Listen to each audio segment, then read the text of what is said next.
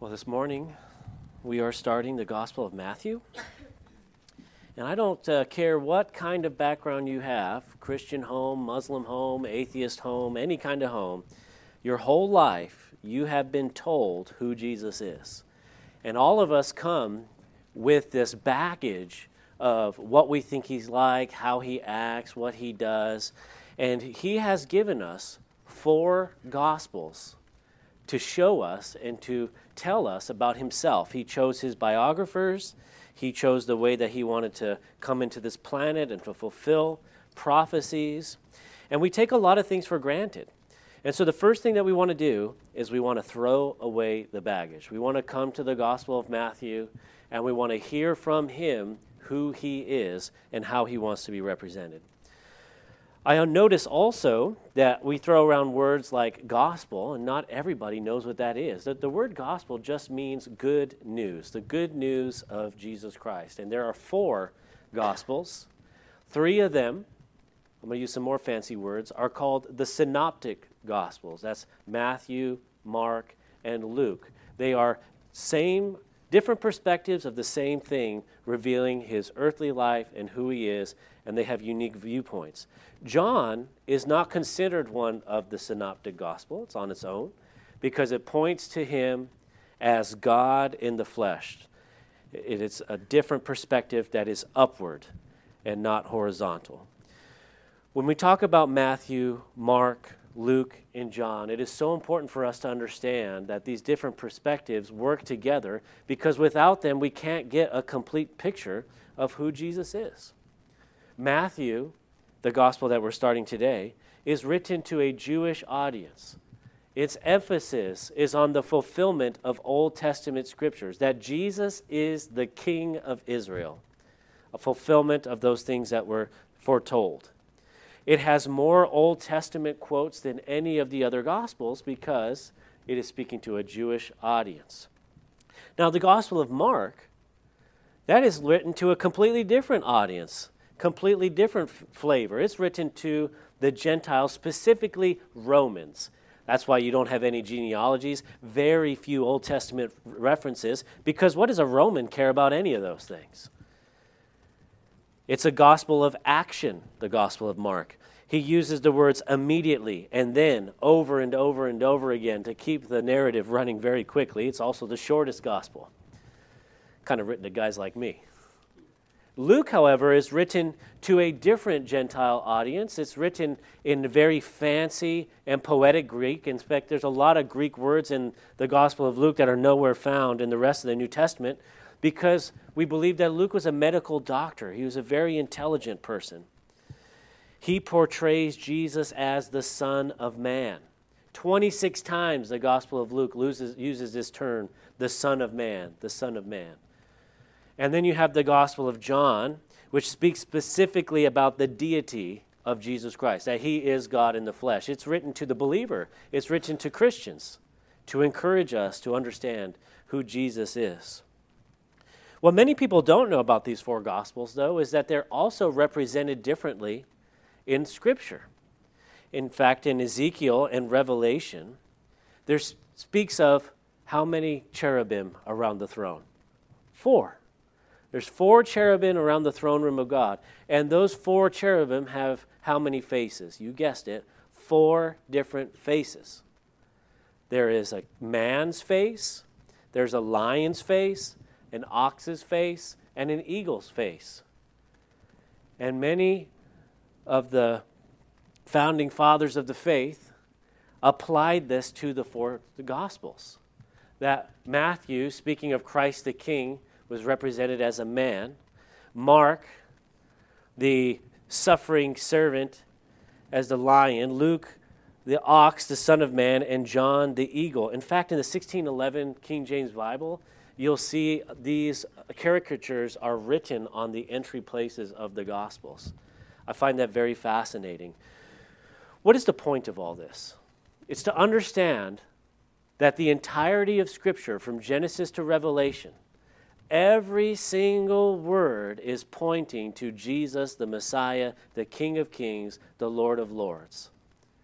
that all of human history, from Adam and Eve all the way to the last person born at the end of the millennial kingdom, is all pointing to Jesus, the Messiah. I pointed out these uh, seraphim and cherubim, to cherubim more specifically. It's found in Ezekiel chapter 1, verse 10. It says, As for the likeness of their faces, each one had the face of a man. Each of the four had the face of a lion on the right side. Each of the four had the face of an ox on the left side. And each of the four had the face of an eagle. And then in Revelation, it repeats it in verse 7. The first living creature was like a lion, the second like a calf, the third living creature had the face of a man, and the fourth living creature was like a flying eagle. Everything is pointing to Jesus. Everything in the entirety of Scripture is coming to these moments on the first few pages of the book of Matthew. I mean, let's go to the throne room of God Himself. Jesus sits at the right hand of the Father on high. The four cherubim there with the four faces, speaking of the four gospels that are all pointing to who He is. Let's go back to the original tabernacle. Even how the tabernacle was overlaid spoke of who Jesus was. The veil between the Holy of Holies and the inner courtyard and the outer courtyard, they all speak of Jesus. The, temper, the tabernacle and temple furniture, the table of showbread, the incense, the altar, the Ark of the Covenant, they all point to Jesus. Even the robes of the high priest, his breastplate, the bells, all of it is speaking of the Lord. What about the prophets themselves? The prophets who foretold of his coming and their messages of deliverance and God's faithfulness. All of it fulfilled in Christ. What about even the miracles?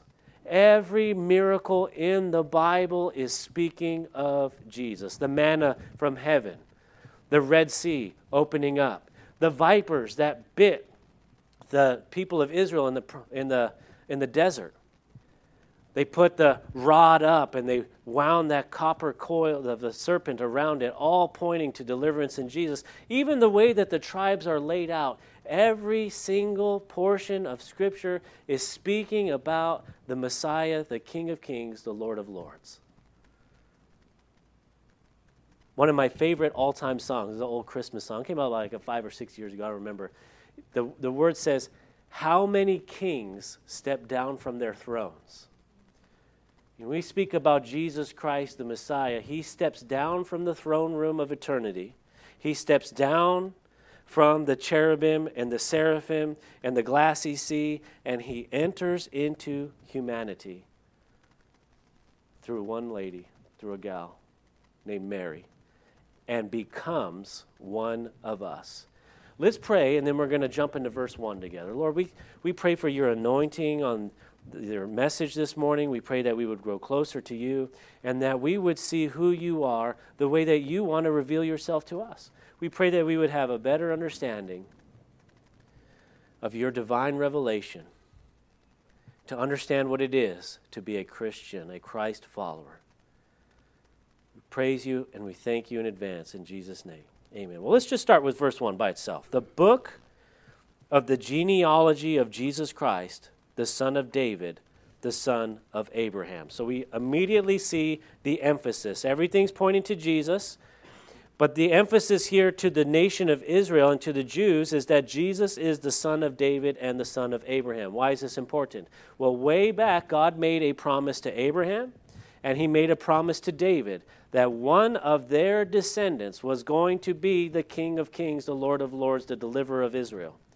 But not only would he be a deliverer of Israel, he is going to be a deliverer of the Gentile, of the entire world. This is the culmination of every promise that God has ever made, right there in the very first line of this gospel. God had promised Abraham that in his family all the nations of the world would be blessed. And he promised that from the scepter of David, the kingdom of David, there would be a kingdom established forever. Now, I want to put in a side note there that these prophecies that Matthew is going to be referring to and speaking of are found in the Dead Sea Scrolls centuries before Jesus' birth. They've been, they've been dated. just proving how miraculous these fulfilled promises are. Now we're going to go into a lot of names, a genealogy, which to you and I doesn't mean anything. It's why it's not found in Mark and it's not found in John, because what does it have to do with anything? But we're going to see a lot of very important things. Here in the Gospel of Matthew, this genealogy is Joseph's legal lineage, going all the way back, proving that Jesus is from David's line, that he is eligible and he is the fulfillment of the king of Israel. Now, it's his legal lineage because this genealogy at the very end is very clear that Joseph did not beget he did not begot Jesus. Joseph is Jesus' stepfather.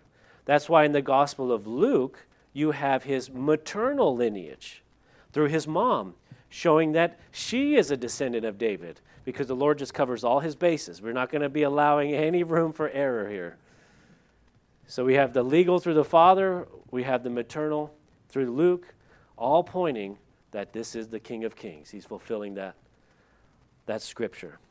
Now let's read them together, shall we? In verses 2 through 17, we're just going to read all of them in one shot. Abraham begot Isaac, and Isaac begot Jacob. And Jacob begot Judah and his brothers, and Judah begot Perez and Zerah by Tamar. Perez begot Hezron, and Hezron begot Ram. Ram begot Aminadab. Aminadab begot Nahshon, and Nahshon begot Salmon. Salmon begot Boaz by Rahab, and Boaz begot Obed by Ruth. Obed begot Jesse, and Jesse begot David the king. David the king begot Solomon by her who had been the wife of Uriah. Solomon begot Rehoboam, and Rehoboam begot Abijah. Abijah begot Asa, and Asa begot Jehoshaphat. Jehoshaphat begot Joram, and Joram begot Uzziah. Uzziah begot Jotham, Jotham begot Ahaz, and Ahaz begot Hezekiah. Hezekiah begot Manasseh, Manasseh begot Amon, and Amon begot Josiah. Josiah begot Jeconiah and his brothers about the time that they were carried away to Babylon. And after they were brought to Babylon, Jeconiah begot Shealtiel, and Shealtiel begot Zerubbabel. Zerubbabel begot Abiud, and Abiud begot Eliakim. And Eliakim begot Azor, and Azor begot Zadok, and Zadok begot Achim, and Achim begot Eliud. Eliud begot Eleazar, Eleazar begot Matthan, and Matthan begot Jacob. And Jacob begot Joseph, the husband of Mary, of whom was born Jesus, who is called Christ. So all the generations from Abraham to David are 14 generations. From David until the captivity in Babylon are 14 generations. And from the captivity in Babylon until the Christ are 14 generations. Well, you know, we read through and we're like, man, did he butcher those names? Did he not? Nobody will know. but the key is this every single one of these people was a life they were born, they grew up, they were raised, they had birthdays, they had holidays, they had bar mitzvahs and all that kind of stuff. They had dreams and aspirations and fears and trials, just like you and just like me, life after life after life, funeral after funeral, and birth after birth. And it's not just this lineage. Let's just think about it in terms of all humanity. From Adam all the way to the last person is born in the millennial kingdom, Jesus places himself in the river of life in the, st- in the tale of humanity. He's born just like the rest of us. But more importantly, in the nation of Israel, remember to the Jewish audience, if you are not able to trace your lineage back to David and Abraham, you cannot be king. How important is this to them, even though it means so little to us in some ways? There's written in three different sections of 14 and it's an acrostic poem because this was meant to be memorized. It was memorized by Jews in the first century because when you were being challenged, how can you follow Jesus as the Messiah? They would, by verbatim, be able to defend it by giving this genealogy. It's meant to be memorized in a time when people don't read and very few would even have books if they did. And the Lord chooses these people. You know, we don't choose our family, do you? You were, you were born into the family you're in. But the Lord, He descended from on high. He chose these people. And then, who does He decide to write His biography? Matthew, a tax collector, the cast off, the reject of society. And then He chooses these people to be in His lineage? In the first century, women are property. You don't have any rights. You don't get to make your own decisions. You don't pick your own husband. Your family decides who you marry, and you're stuck with them forever, and you do what your husband says. It doesn't matter if you're in Greek culture, Jewish culture, or Roman culture. In all of the first century, this is the way it is less than property. And that being said, Jesus, in his genealogy, mentions four different women. And not only does he pick these ladies, they are some doozies.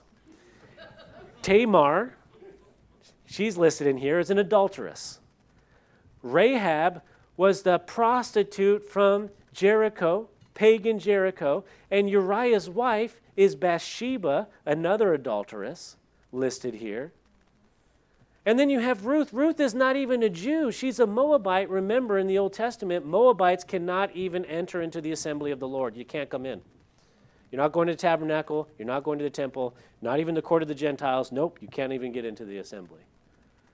And then to climax that all, to put a cap on it, he picks this young girl who's just like every other girl in all of the nation of Israel, Mary, to be his mother.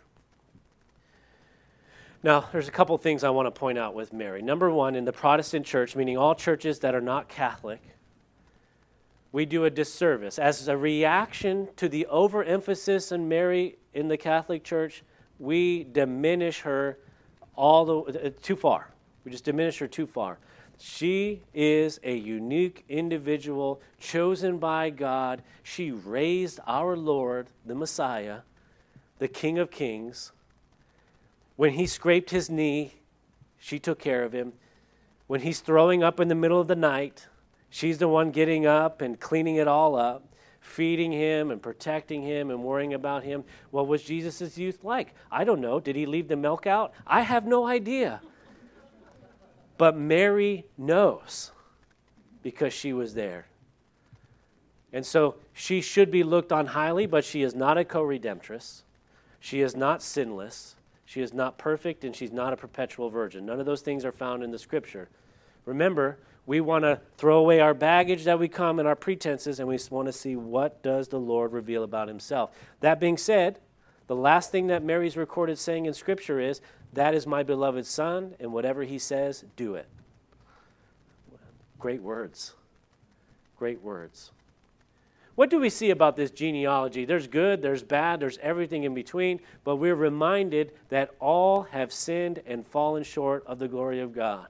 In fact, many people know that verse in Romans chapter 3, chapter tw- uh, verse 23, but they miss a, a, phrase in verse 22 that's so important. I, I want to share it with you.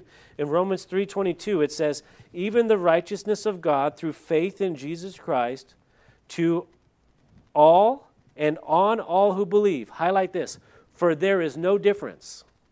There is no difference. For all have sinned and fallen short of the glory of God being justified freely by his grace through the redemption that is in Christ Jesus, the Messiah, our Lord. They're memorizing these verses. They're memorizing these names. They're memorizing them in sections. And the nation of Israel, the Jews that are becoming believers, are able to make a defense of the Lord's lineage because he is the king of Israel. This becomes even more important in 70 AD when the Romans come in and destroy the temple and they burn all of the genealogical records. They no longer exist. In fact, if you uh, follow Hasidic, ultra Orthodox uh, Jewish communities, every once in a while, they'll say, well, this rabbi, he might be the Messiah, or this one might be the Messiah. And they have to do all kinds of intellectual gymnastics to try and chase the lineage back through a name to try and say that this guy's from this tribe and can go all the way back to King David. Not so with our Lord. He's kept this recorded and sealed forever because he is the King of Kings. We're reminded that even though I'm going to emphasize the Lord's kingship and his divinity, that he is a man. He became a man. He was born a person. But he is God in the flesh. He is the fulfillment of all prophecy, and every portion of the Bible is pointing to him at all times. And it's not just scripture, but all things in creation speak of who he is. Let's read verses 18 through 23 together. It says, Now the birth of Jesus Christ was as follows. After his mother Mary was betrothed to Joseph, before they came together, she was found with child of the Holy Spirit. Then Joseph, her husband, being a just man, and not wanting to make her a public example, was minded to put her away secretly. But while he thought about these things, behold, an angel of the Lord appeared to him in a dream, saying, Joseph, son of David, do not be afraid to take to you Mary your wife, for that which is conceived in her is of the Holy Spirit. And she will bring forth a son, and you shall call his name Jesus for he will save his people from their sins. Verse 22. So all this was done that it might be fulfilled which was spoken by the Lord through the prophet, saying, Behold, the virgin shall be with child, and bear a son, and they shall call his name Emmanuel, which is translated God with us. The Lord is going to use this humble couple now, many commentators talk about how it was the dream of every young lady in Israel to have the Messiah, and they were all, nah, that's just nonsense. What, what are your teenagers thinking of? You know, being popular, finding their place in the world, trying to be like everyone else. You know, Mary and Joseph weren't walking around every day figuring out if they're going to have the Messiah or not. They were just trying to start a family together and do things like everyone else but the Lord descended from heaven and chose them, and they are uniquely used individuals. This is how the king decides to make his arrival. Using a small, regular couple in a small town in a backwards country, in this portion of history, with this people and this tribe, this is how the king wants to make his arrival. And he's fulfilling thousands of years of prophecy in doing so. It's Isaiah chapter 7, verse 14, that's quoted here, that says, Therefore the Lord himself will give you a sign. Behold, the virgin shall conceive and bear a son, and shall call his name Emmanuel. Jesus, Emmanuel. It means God with us. Do not underestimate what this phrase means. It means that God is with us. The King of Kings, the Alpha, the Omega, the beginning and end, the creator of the universe descends and becomes one of us. And he calls us his friends. God with us. This is the king of who it says in Jeremiah chapter 23, verses 5 and 6 Behold, the days are coming, says the Lord, that I will raise to David a branch of righteousness. Remember, that's the emphasis here in Matthew. A king shall reign and prosper and execute judgment and righteousness in the earth. In his days, Judah will be saved, and Israel will dwell safely. Now, this is his name by which he will be called the Lord our righteousness. How can you read this and be an amillennialist. An amillennialist is someone that believes the end times are either fulfilled historically or they're just allegory. This has never happened, but it's gonna. See, the king is to return, Jesus, the Lord, a second time, and he's going to rule and reign on this planet for a thousand years, and all things will be well. And Judah, Judah will be saved, and Israel will dwell in safely in the future. Yet, this King of Kings, this almighty creator became a child. He was one of us. He is one of us. The scripture says he's acquainted with grief. I want you guys to understand the magnitude of what's being said here. The all powerful creator of the universe, in which all things consist and exist, became weak, knows what it is to be sad knows what it is to be hurt, understands what it is to be hungry, understands what it is to be powerless. Now, you may ask me, well, when does his divinity start and his humanity end? And where does his humanity end and his div- I have no idea. What are you, crazy? he just reveals it to us as he sees fit. But when we study Jesus and his humanity, we also need to remember who he is. In Philippians chapter 2, it says about him that at the name of Jesus, every knee should bow of those in heaven, the eternal, of those on earth, and those under the earth, that every tongue should confess that Jesus Christ is Lord to the glory of God the Father. And every tongue will confess he is Lord when he returns and he sets all things right. And he became a child, and he was raised and lived a life. He was God. He is God. He's alive. And we have a personal relationship with him. We follow him. We are Christians. We are like Christ. We are to follow him. And every single thing points to him. In fact, look at how he's revealed himself just here in the first chapter. Number one, we see that God has spoken through history. All of the history and all these genealogies that we just listed, we saw Jesus in every page. We see that God has spoken through dreams. He comes to Joseph. We know he has come to Mary. We know that he spoke through, through angels. Angels have come and revealed themselves and showed. Through Scripture, we see the fulfillment of prophecy from millennia and centuries past number five, and most important, Emmanuel, God Himself has revealed Himself. What's the number one criticism that we get from atheists in the 21st century? If God is real, He will reveal Himself. I ask, how many times do you want Him to do it? I mean, over and over and over again. He's given us this multitude of evidence, and finally, He did come and reveal Himself. God's not silent, He's speaking over and over again, but this is what pains me. What pains me is when I get a Christian who comes to me and wants to talk to me about, well, you know, maybe they found the table of showbread in some cave in Nigeria, and if we could just understand what it is, we'll have a better understanding of God. Or if we could just find the Ark of the Covenant, then we would really understand the history of what's going on here. I don't think you understand what we have in Jesus Christ. In Hebrews chapter 1, verse 1, it says, God, who at various times and in various ways spoke in times past to the fathers by the prophets has in these last days spoken to us by his Son, whom he has appointed heir of all things, through whom also he made the worlds. You understand the magnitude of this statement? All things were created through Jesus Christ. And he speaks to us himself directly through the Word of God, through the Holy Spirit.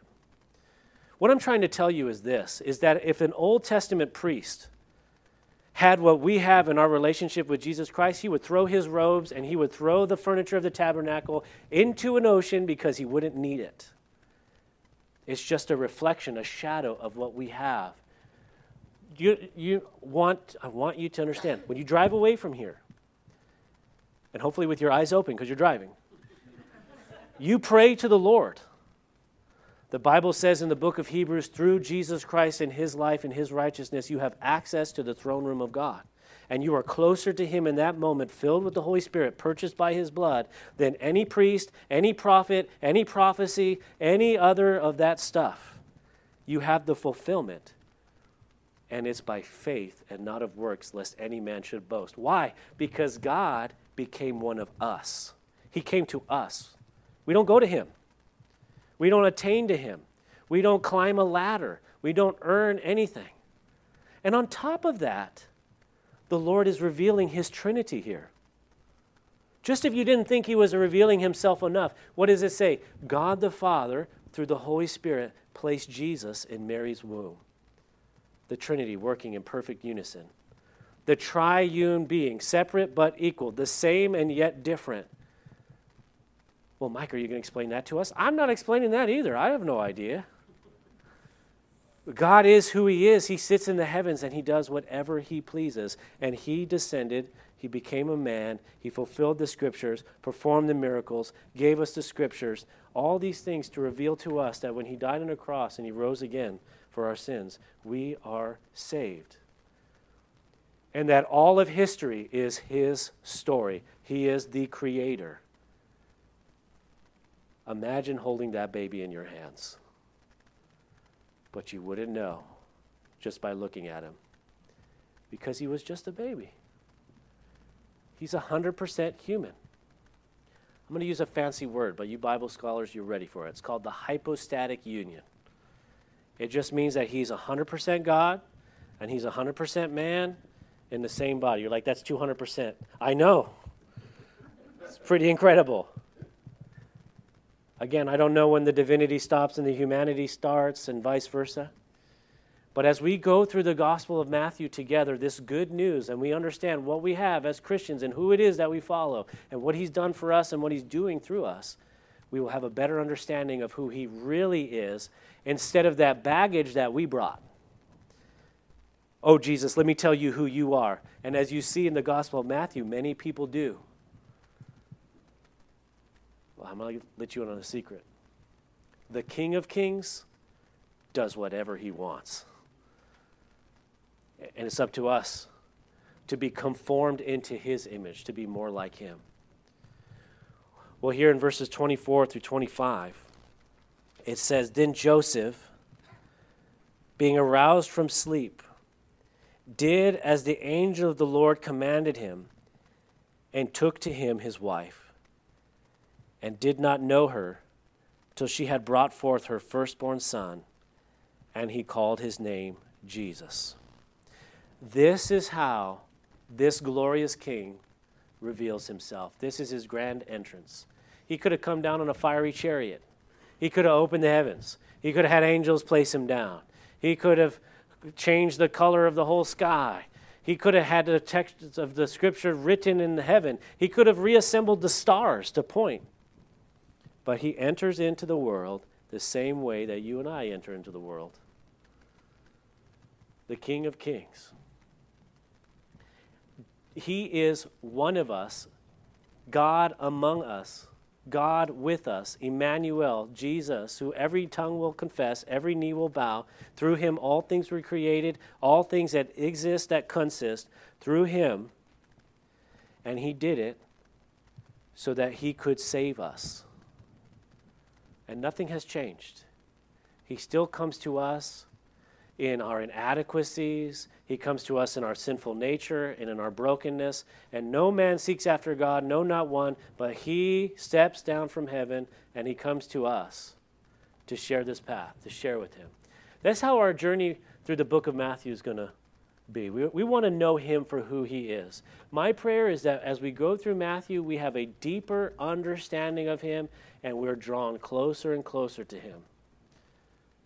That's why He came. He came that we might know him. And then we're saved. We're filled with his spirit. He redeems us and makes us new. And then he sends us into the world to do what? To preach the gospel, the good news, to share this message of who he is and that way of salvation. Let's pray. Lord, we thank you so much for who you are. We thank you for how you reveal yourself. We thank you for the pages of history. We thank you for all of creation, the stars, the firmament, the handiwork, all of it pointing to what we have in you by faith alone. You've covered us in your blood and in your righteousness and filled us with your spirit. You made us new. Help us to love you more, to grow in you more, to be excited about your word as you reveal yourself to us in Jesus' name. Amen. Well, we're up here to pray with you intercede with you. If you do not know Jesus Christ as your Lord and Savior, come on up. We can fix that right now. God bless you and have a wonderful week.